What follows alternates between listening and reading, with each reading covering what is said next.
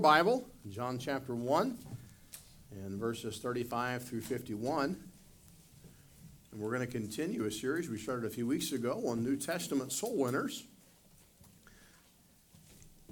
New Testament soul winners are great soul winners of the Bible.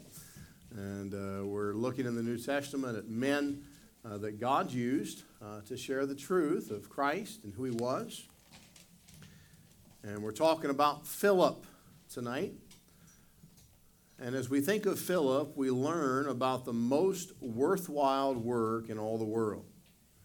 The most worthwhile work in all the world. In John chapter 1, we're going to look at verses 35 through verse 51. And I think you'll notice that as we've been looking at these soul winners, these that were sharing Christ, it begins to snowball in John 1. We have John preaching who Jesus is, and we have some that followed and followed Jesus and others. And, and here we find Philip as well. In verse 35, the Bible says, And the next day after John stood, and two of his disciples, and looking upon Jesus as he walked, he saith, Behold the Lamb of God. And the two disciples heard him speak, and they followed Jesus. And Jesus turned and saw them following, and said unto them, What seek ye? And they said unto him, Rabbi, which is to say, being interpreted, Master, where dwellest thou? He saith unto them, Come and see. And they came and saw where he dwelt, and abode with him that day, for it was about the tenth hour. One of the two which heard John speak and followed him was Andrew, Simon Peter's brother. He first findeth his own brother Simon, and saith unto him, We have found the Messiah, which is being interpreted the Christ. And he brought him to Jesus, and Jesus beheld him and said, Thou art Simon, the son of Jonah, thou shalt be called Cephas, which is by interpretation a stone. In verse 43, the following, the day following, Jesus would go forth into Galilee and findeth Philip, and saith unto him, Follow me. Now Philip was of Bethsaida, the city of Andrew and Peter. And Philip findeth Nathanael and saith unto him, We have found him of whom Moses and the law and the prophets did write, Jesus of Nazareth, the son of Joseph. And Nathanael said unto him, Can there any good thing come out of Nazareth? And Philip saith unto him, Come and see. And Jesus saw Nathanael coming to him and saith of him, Behold, an Israelite indeed, in whom is no guile. And Nathanael saith unto him, Whence knowest thou me? Jesus answered and said unto him, Before that Philip called thee, when thou wast under the fig tree, I saw thee. Nathanael answered and saith unto him, Rabbi, thou art the Son of God. Thou art the King of Israel. And Jesus answered and said unto him, Because I said unto thee, I saw thee under the fig tree, believest thou? Thou shalt see greater things than these. And he saith unto him, Verily, verily, I say unto you, hereafter you shall see heaven open, and the angels of God ascended and descended upon the Son of Man. Let's pray together as we examine just for a little while tonight Philip and the way God would use him. Let's pray together. Lord, thank you, Lord, for the opportunity to examine Scripture again tonight. Lord, as we think about the way that we can better share our faith, we examine these men that you used. Lord, just ordinary men, regular men, but men that were used to reach others. Lord, we could go around the room tonight and we could give testimony, all of us, that somebody was responsible for sharing with us the message of the gospel. There are many here tonight that could point to someone in this building and say, That person shared Christ with me. That person brought me to Jesus and told me the gospel. Lord, outside the doors of this building tonight is a big city. About a million people. And Lord, most of them have never heard. Lord, all of them need to hear the message of Christ. Lord, my prayer tonight is that you would use us my prayer tonight is that as we look at Philip, that we would realize you can use us and that we'd be yielded. Lord, we thank you for what you've already done this day in our hearts. Lord, I pray that you would speak to us yet again. Lord, help me tonight to share your truth plainly. Lord, I pray you take any distractions from my mind and heart tonight that would keep me from effectively sharing your word. Lord, would you meet the needs of every person here? Lord, those that are discouraged, would you encourage them? Those that are struggling, Lord, would they find their victory in you? Lord, if there be one here that knows you not as Savior, Lord, would they see you as the only way, the light of the world, as we talked about this morning? Help us, Lord. In your precious name we pray. Amen. We see here in this passage, we continued on, we went back a little bit to see the gospel going forth. We see John preaching about Christ. We see disciples following. We see one of the disciples went and found his brother, uh, brought Peter to Christ. And then we see that Jesus found Philip. And Philip then would bring Nathanael to Christ. Nathanael, a man who Jesus would say, not, it wasn't said of him by others, it was said by Jesus, a man in whom is no guile. A man who, as soon as Jesus said, I, I saw you before, he said, You're the Christ. You're the King of the Jews. A man who was ready to follow the Lord Jesus Christ. But he was brought to Christ by Philip. Philip was in, enjoying the most worthwhile work in all the world. We have that sequence here in verse 35 through 45 of Philip bringing Andrew, I'm sorry, uh, Nathanael to Christ. Uh, first, we read John and Andrew found the Lord through John the Baptist, and then Andrew found Peter, and Jesus found Philip, and Philip found Nathanael as the gospel continues to go forth. As we see these soul winners here in this passage, someone found each of those individuals. And I want to give you some very simple truths tonight about this most worthwhile work in all the world. Number one, the most important and worthwhile work uh, in the world is seeking the salvation of other people. It's seeking the salvation of other people. There are three tremendous words in verse 45, if you look there with me. Just three simple words, but tremendous words. Philip findeth Nathanael. Can I tell you how significant those three words were for Nathanael? Can I tell you how significant it was that somebody brought him to Jesus Christ? Nathanael was a man of great faith, and Jesus told him, Hey, you're going to see some amazing things. But first, the Bible tells us there that Philip findeth Nathanael. Think about it tonight for yourself. Think about that one that shared Christ with you. I've heard several testimonies of folks in the room. I think pick on Brother Mike for a minute. Brother Mike tells a story of how he was invited to go eat hot dogs. Because Brother Mike, the weight of the weight of a man's soul is through his belly, right, Brother Mike?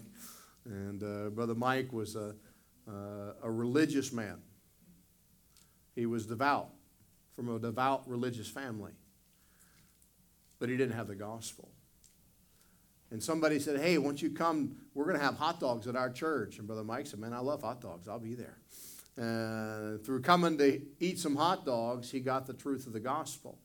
He also found a wife, you know, that was kind of involved there too. But Brother Mike got the gospel because somebody just invited him, say, hey, why don't you come out? Now, I don't know the rest of the story. I've heard his testimony, but it wasn't the same guy that asked you to come for hot dogs that gave you the gospel, was it? was a different guy. But that guy that said, hey, why don't you come, was involved in bringing him to Jesus Christ. Now, he may not have ever preached the gospel to him. He may not have ever sat down and said, Hey, let me, let me tell you, let me help you understand the gospel. But he got him to a place where he could hear the gospel. Christian, we need to realize the importance of that. The importance of getting people to a place where they can hear the gospel of Jesus Christ. I had a phone call a few weeks ago and it didn't work out with the logistics of the facility, but I had a phone call from Dusty Dusty's doing good, by the way. Praise the Lord. He's up in Bonnyville. But Dusty called me, I guess it's been two months ago. And he hadn't talked to him in a long time. And he said, Hey, I'm doing great. He was in a treatment facility out in uh, Lloydminster. And he said, Hey, I got a question. He said, I'm talking with a bunch of guys here, and he said, I know what they need, but I don't know how to tell them what they need. He said, I just told him, man, you need to talk to my pastor.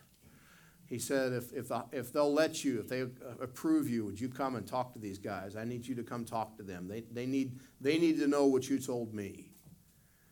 Now, they didn't approve me to come, but the answer is we need to get people to Jesus Christ to that message. And we see here that Philip, he did the most important work in all the world for Nathaniel. He brought him to Jesus Christ. He brought him to a place where he could be in fellowship with the Lord. What a, what a transformative work. Hold your place here in Acts and turn back to the book of James, James chapter 5, near the end of the New Testament there. James chapter 5 and verse 19 and 20. Brethren, if any of you do err from the truth, and one convert him, let him know that he which converteth the sinner from the error of his way shall save a soul from death and shall hide a multitude of sins. What a wonderful, wonderful thought. An evangelist once asked himself, What shall I in a thousand years wish that I had done? Spurgeon once said, Even if I were utterly selfish, and I had no care for anything but my happiness, I would choose, if I might, to be a soul winner. David Brainerd, the great missionary, David Brainerd said, I cared not where or how I lived or what hardship I went through, so long as I could but win souls for Christ. understand tonight that we may judge the importance of greatness of this work when we remember that Jesus is in heaven. But he left heaven and came to Calvary because he said, I came to seek and to save those which are lost. You and I have the most important, worthwhile work in the world, and that's seeking the salvation of other people. Number two, the most recently, and I, I love this, the most recently converted person, the most recently converted person can and should be engaged in the work of soul winning. One of my favorite gospel conversations in the New Testament. I, I think my favorite conversion in the New Testament, probably without a doubt, is Jesus with the woman at the well. I, I love that. I love it. I love it because I see myself with no hope and nothing to hold up to Jesus Christ. And yet, He, the living water, allowed me to receive Him. But that woman at the well, she was not a trained uh, soul winner. Uh, she hadn't even been, been discipled yet. I mean, she, she was still struggling with, you know, you worship here, I worship here. She didn't even understand worship even. But when she met Jesus Christ, and she understood he was the life and the water of life. And she believed, the Bible says, that she left her water pots and she went back to town and she went around saying, Hey, you got to come see this guy. This guy told me everything about me. Now, understand, we, we know the kind of lady she was. The people in town were like, um, Lady, we all know the kind of woman you are. We can all tell you that. But Jesus knew more about her. He knew everything about her because he's the Savior of the world. And that woman who had just believed on the Lord Jesus Christ went and told others. You and I, anybody, can tell others about Jesus Christ. The most recently, saved person can tell somebody and be engaged in the work of soul winning. In verses 44 through 46 in our text, back in the Gospel of John, chapter 1, Philip had only just found the Lord.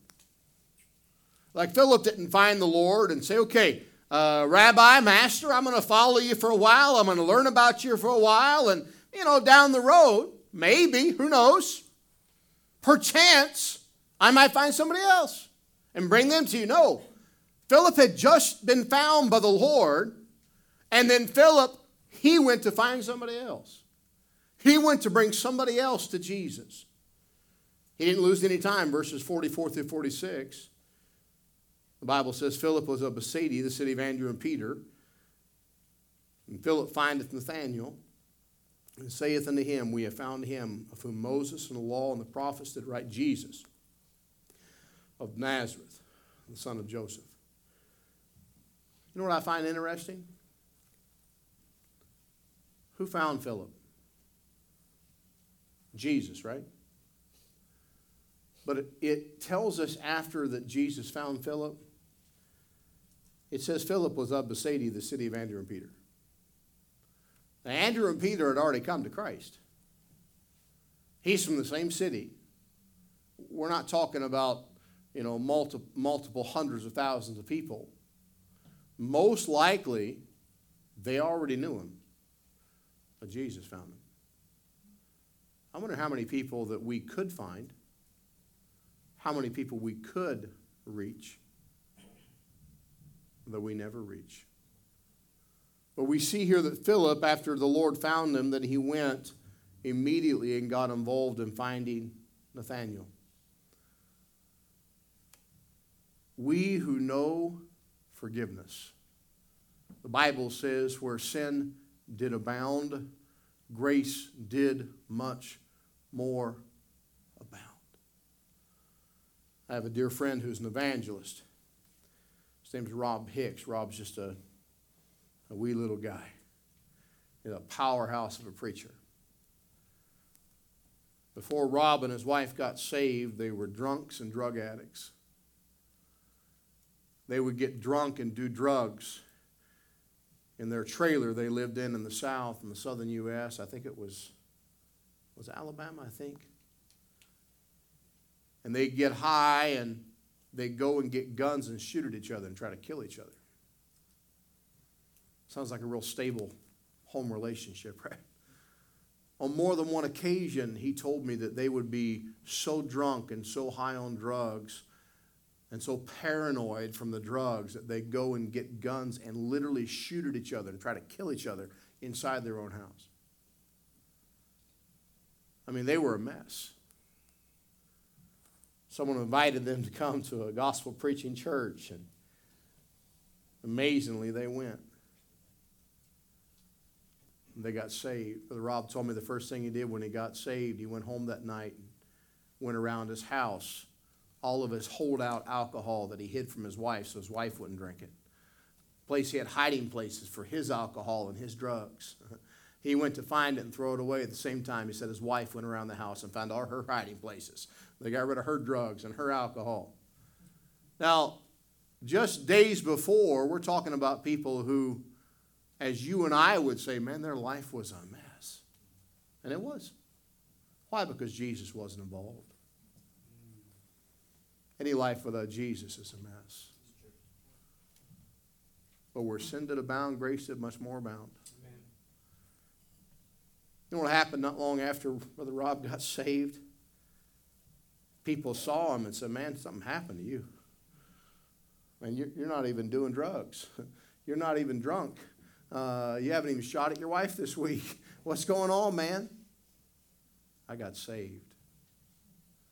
Can I tell you that he had a testimony? Let me tell you what God's done for me. We don't have to shoot at our spouse. We may, maybe we do need to. No, we don't have to shoot at our spouse uh, to have a testimony of the grace of God. The fact is, every one of us, before we trusted Christ, we were in a mess because we were on our way to hell. Not because of some individual sin we've committed, but because we had the sin of unbelief. And when we get saved, we have the message of peace and forgiveness that we can immediately share with other people.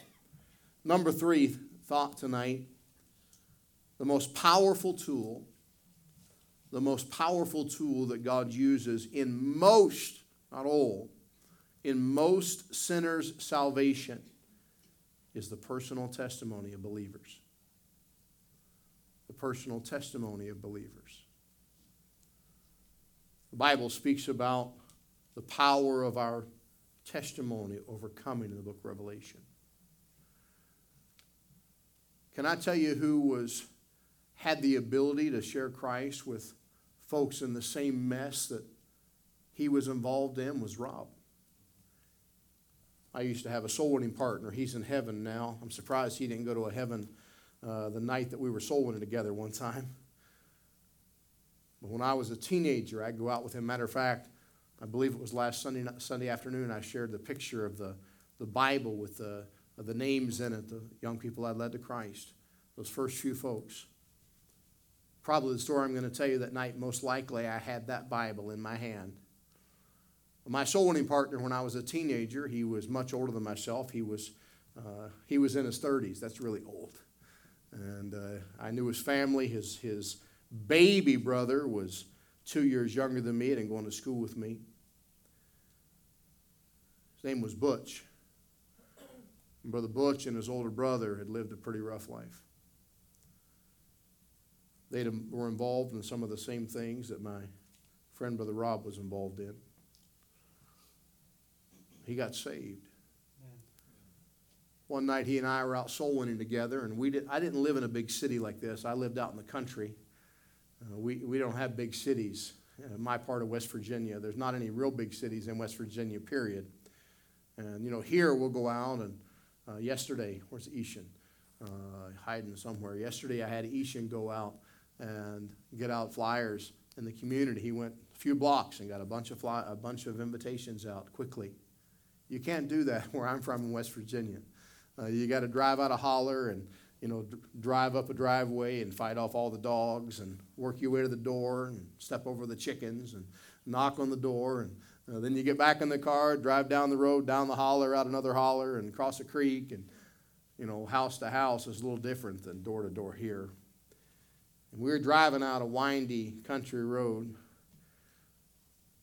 with nothing. And we turned out a place I'd never been on that road. And as we came out, it opened up into a clearing, and there's a big metal Quonset, big metal Quonset building. And outside that Quonset building was probably 50 or 60 Harley Davidson motorcycles. And even as a 14, 15 year old kid, I knew where we were. Butch looked at me and he said, Hey, he said, uh, We're going to go share the gospel with the Hells Angels. And I thought to myself, That does not sound like a good idea. he said, I know, I, know, I know a lot of these guys before I got saved. And I grabbed my Bible like my shield, and we walked inside that room, that big Quonset building and they were having a meeting. I mean, I don't know, there might have been 100 people there, 60, 70. And we walked in, and man, you could hear a pin drop as all those guys looked at me and Butch. I was a teenage kid, maybe 15 years old. And Butch, from the corner of that Quonset, we walked in and said, Hey, fellas, you know me. I'm Butch Remy and eyes got about that big. And he said, I, he said, I used to be here. I used to, I used to do things with a lot of you men. He said, but I want you to know that I got saved. He said, I came here tonight because I want to tell you about Jesus. I was ready for the guns to come out. I was ready for us to be gunned down and buried in a shallow grave at another holler somewhere. But you know, those men let Butch that night share the gospel with him. Now, had I walked in that building by myself as a 15 year old kid and say, Hey, fellas, I'm Brian Rice. I'm here to tell you about Jesus, I'd be buried in a shallow grave out in the hollers of West Virginia. But he had a testimony that was powerful that caused them to listen. Can I tell you, Christian, you have a testimony that God can use to get others to Jesus Christ. If we're willing to let God use that testimony, we see here that Philip allowed his testimony to be used. The Lord, by the way, always uses his word. Always.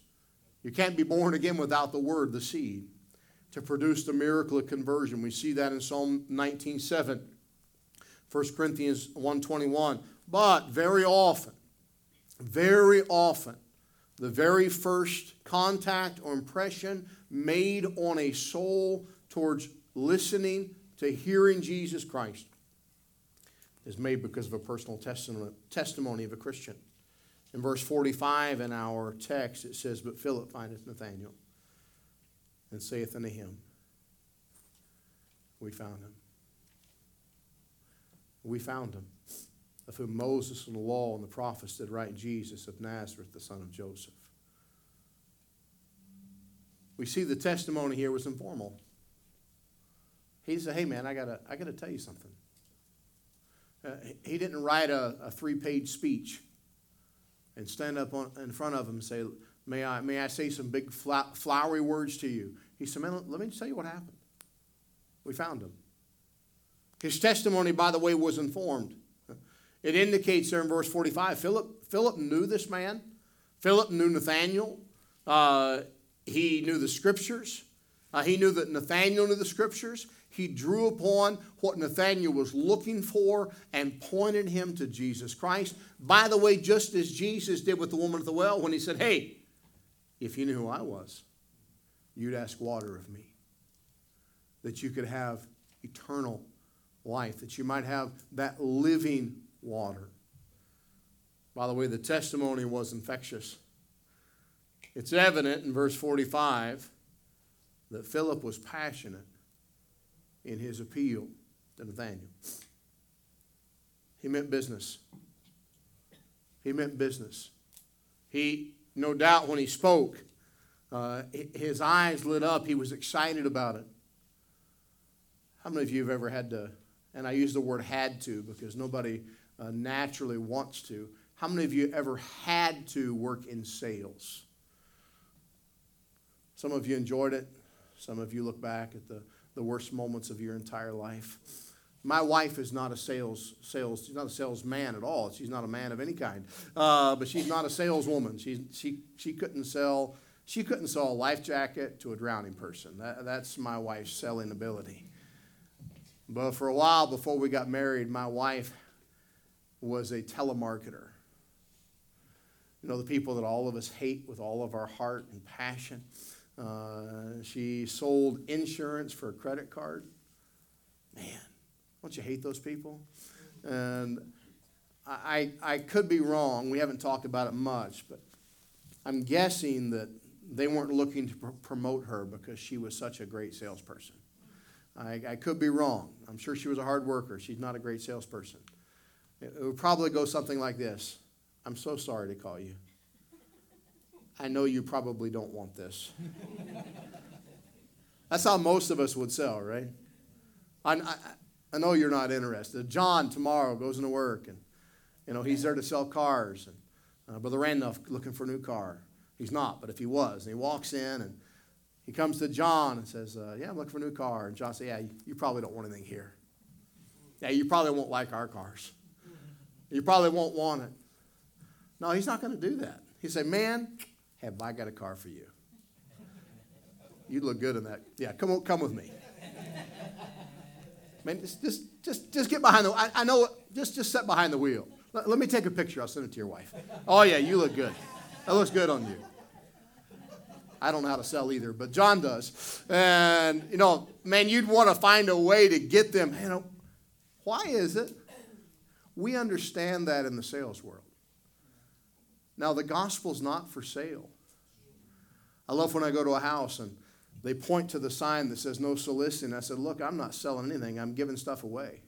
Uh, I'm not soliciting. But I have something better than anybody in the whole world has. And it's free. And we go, Yeah, you, you probably don't want one of these, do you? Yeah, that's what I thought. Uh, you probably don't want this. Uh, you probably don't want to hear about Jesus, do you? I praise God that Philip was passionate about telling Nathaniel about Jesus Christ. Our testimony needs to be passionate, it needs to be infectious. If we would just give our testimony, if we just share with folks what God has done, God could use that. Number five, or number four, I guess we are. The most effective way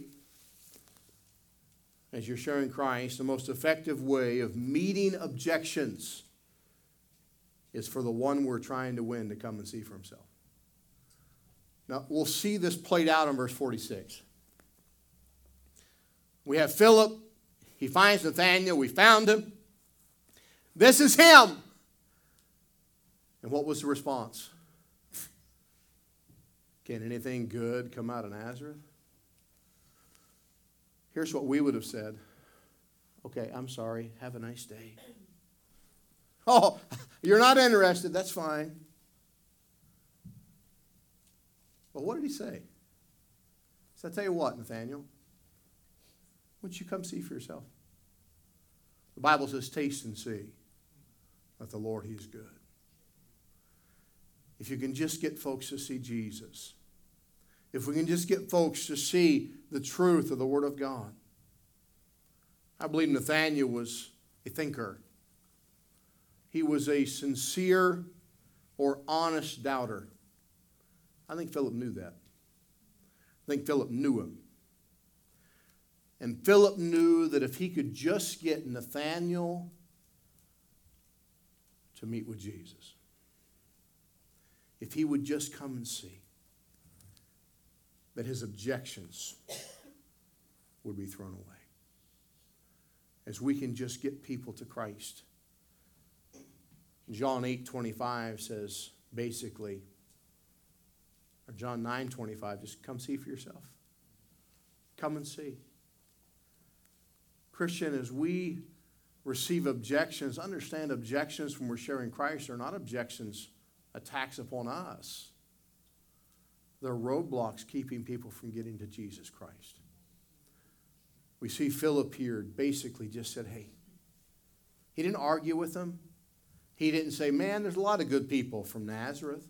What do you mean? Why, why you got to be like that? Why you got to say things like that? Why you got to be so argumentative? As he would argue. He didn't argue with them. By the way, never argue with people. Never once in the Gospels do you see somebody arguing the gospel. Ever. Hey, I, I'll sit down and, and discuss the gospel, I'll talk to folks, but I'm not going to argue with somebody. I'll present the truth. I'll tell them the truth. But God didn't call you to argue. God didn't call us to set people straight. God called us to proclaim the truth. And Nathanael said, Hey, just, just come and see. Come and see. Number five. Just a couple more quickly and we'll close here. Number five, the most glorious assurance.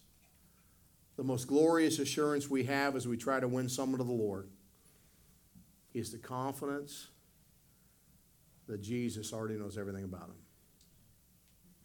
On more than one occasion, when I was ministering in the inner city of Chicago, I would try to share the gospel with folks, and as I would do so, they say, Man, you don't know what I've done. And they were right. I didn't know what they'd done. There were times that I could pick up some clues as what they'd done.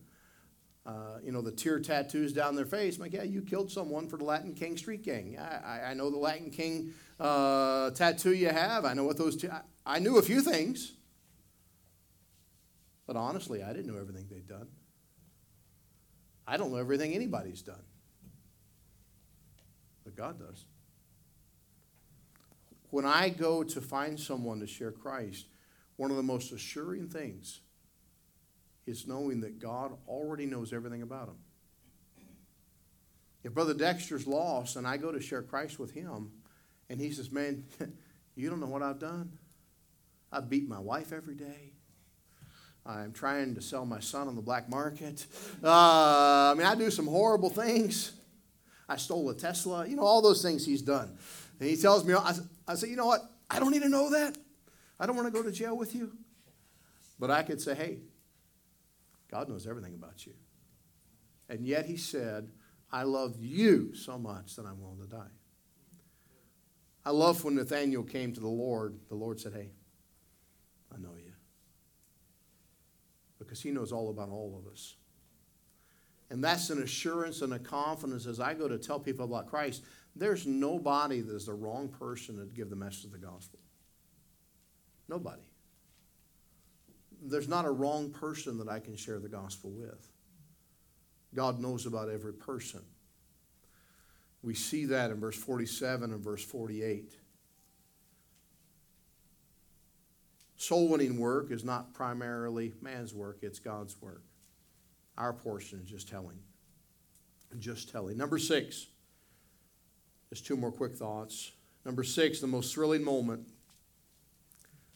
that can come to us is when the person we are dealing with confesses the Lord as Savior. Verse 49. Imagine this. Philip brings Nathanael to Jesus, and Philip, I believe, is standing there listening to the conversation. And Philip would have heard these words with his own ears as it came out of Nathanael's mouth to Jesus Christ. Nathanael answered and said unto him, Rabbi, or Master, thou art the Son of God. Thou art the King of Israel. Can I tell you what he was saying? I confess you're the Messiah. It's exactly what he was saying. Nathanael said, I believe in who you are. You are the Messiah. You are the Christ. Philip got to witness Nathanael confess the Lord as the Messiah, as his Savior. There's no more wonderful thing than being able to bring someone to Jesus Christ as they confess the Lord as their Savior. We can be that little link in the chain. The Bible says that one, you know, we sow the seed, one waters, but it's God that gives the increase. And here, Philip got to be a part. He got to be a part of the work of sowing the seed, part of watering. And God gave the increase, and Philip got a witness that increase as we see Nathanael proclaiming Christ. Lastly, number seven here. The most encouraging incentive to win others is that the Lord has a glorious purpose for that person. Look at verse 50 and 51, the last two verses of chapter 1. And Jesus answered and said unto him, Because I said unto thee, I saw thee under the fig tree. Believest thou? Now understand, he had just said, You're the Messiah. I, I believe in you. He put his faith that quick in Christ. And Jesus went on to say, Thou shalt see greater things than these. And he saith unto him, This is to, not to Philip, this is to Nathanael. Verily, verily, I say unto you, hereafter ye shall see heaven opened, and the angels of God ascending and descending upon the Son of Man. When we set out to share Christ with someone, we have no idea. We have no idea how God might use that person for his glory. Because understand, our purpose, your pers- purpose, and my purpose is all the same. My life is to bring glory to God in all things. I'm to give thanks in all things. I'm to give Him glory in all things. And God is the one who writes the script, who has the purpose for my life and for yours. We don't write that script. Brother Mackay, who pastors in BC, they started a ministry called the, the John 3.16 story.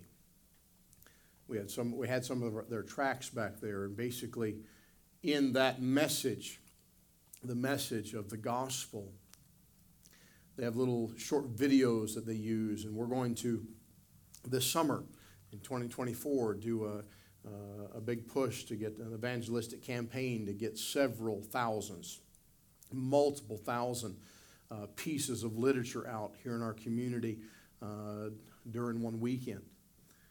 The material basically uh, that they produce, it talks about how God is the one who is the author of our story.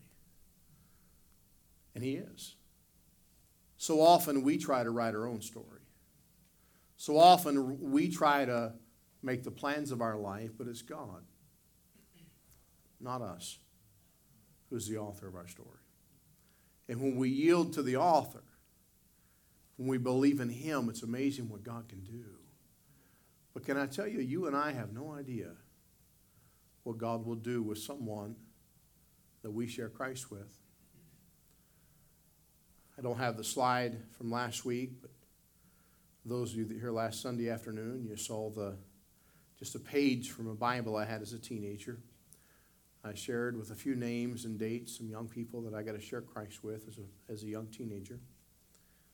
One of the names in that list is Jeremy McKnight. Jeremy was from, I believe, Proctorville, Ohio. A church there that sent kids to a Christian camp that I went to work at. And I gave the gospel to him. And that night that he got saved, he wrote his name there in my Bible. I believe it was that week. It may have been a year later. But I remember when Jeremy, not long after he trusted Christ, surrendered to preach the gospel. I don't know what God has done with his life, but I know that there is no limit to what God can do. And you and I have no idea of the impact that somebody will have for the Lord Jesus Christ. The impact that we might have. Verse 50 and 51, we see that. We may one day be winning a Charles Spurgeon, a Hudson Taylor, or a David Livingstone to Christ. But what matters is we should try to win everybody. Should try to tell everybody. Share a story quickly here and we'll close. I'm not going to ask you to raise your hand, but if I did, I'm sure all of us would have our hand up. How many times have you been convicted to share your faith with somebody and you argued with God about it? I have. I wish I could say that's only happened once in my life, but I'd be lying if I said that. But I remember a very, very, very specific time that I was being rebellious, that I was not yielded to the Holy Spirit. I was standing out on Lawrence Avenue, Lawrence and Foster, half a block off Foster on Lawrence Avenue, Chicago. I was waiting for some teenage girls that were getting ready to come down to get on our church bus in Chicago. The bus had taken off, was coming back about 20 minutes later. This was back before cell phones. You know, when Elizabeth was in college in the bus ministry, they just call, the, call and wake the kids up. That's, that's wimpy bus ministry. In the good old days, we had to go inside the building, knock on the door, get inside, wake the kids up, uh, bring the bus back. Now they're a bunch of wimps. But uh, I was waiting outside this building. Uh, I'd gone up, the people were getting ready. Had about 20 minutes to wait for the bus to come back. And as I was standing there, I looked down the street, and coming down the sidewalk was a man that, a wild looking man is the best way I can describe it. Just a, he looked like a lion. he was a big man, probably six six, six seven, mountain of a man, and just hair kind of matted. It almost looked like the mane of a lion, like his it was hard to tell where his face, his hair, and his beard just kind of was all one big mat. He was a homeless man. A big, scary looking homeless man. Now, you have to understand, I grew up in the farmland of West Virginia. I didn't grow up around homeless people. I didn't grow up around drugs and alcohol and gangs and all of that. I was pretty new to that world. And I saw this guy came coming down the sidewalk, and I remember thinking immediately, I should try to, because I remembered I had, I was thinking, I've got 20 minutes. And I saw this guy coming down the sidewalk, and I remember thinking, I should share the gospel with this guy. And I also remember thinking, Brother Bonnie, I don't want to share the gospel with this guy. And I formulated a plan. He was coming right down the sidewalk towards me. I decide, you know what I'm going to do? I'm going to walk across the street. I'll walk across the street, let the crazy, wild looking, you know, lion man pass. And after he passes, I'll walk back across the street and wait on the girls. And I was in process of going through the motion of doing that, I was starting to walk across the street. Man, I was convicted. Man, you ought to, you ought to at least give a gospel tract to this guy. And finally, I said, okay, but that's it, Lord. I'm just here you go. I'm going to back away uh, before the lion man attacks me. And as the man got close to me, I could smell him before he got to me. And I stopped him and I pulled out a gospel tract from our church. I said, and I simply said, I want to give you this. I said, it'll tell you how much God loves you and how Jesus died for you and how you can know for sure when you die, you're going to heaven. I said, die a couple times. And this giant of a man, this wild looking, maniac looking man, out of the little slits where there was no hair, began to weep profusely. He looked at me and told me, he said, I'm on my way to kill myself. He told me the bridge he was walking to, it wasn't far away. He said, I'm on my way to, told me the crossing. He said, I'm on my way to jump off that bridge and kill myself. There's nothing to live for. I sat down on the sidewalk in my suit, him in his clothes, he probably hadn't changed in two months. And we sat down and leaned against the building as I opened the Word of God and shared Christ with him. That fellow was gloriously saved.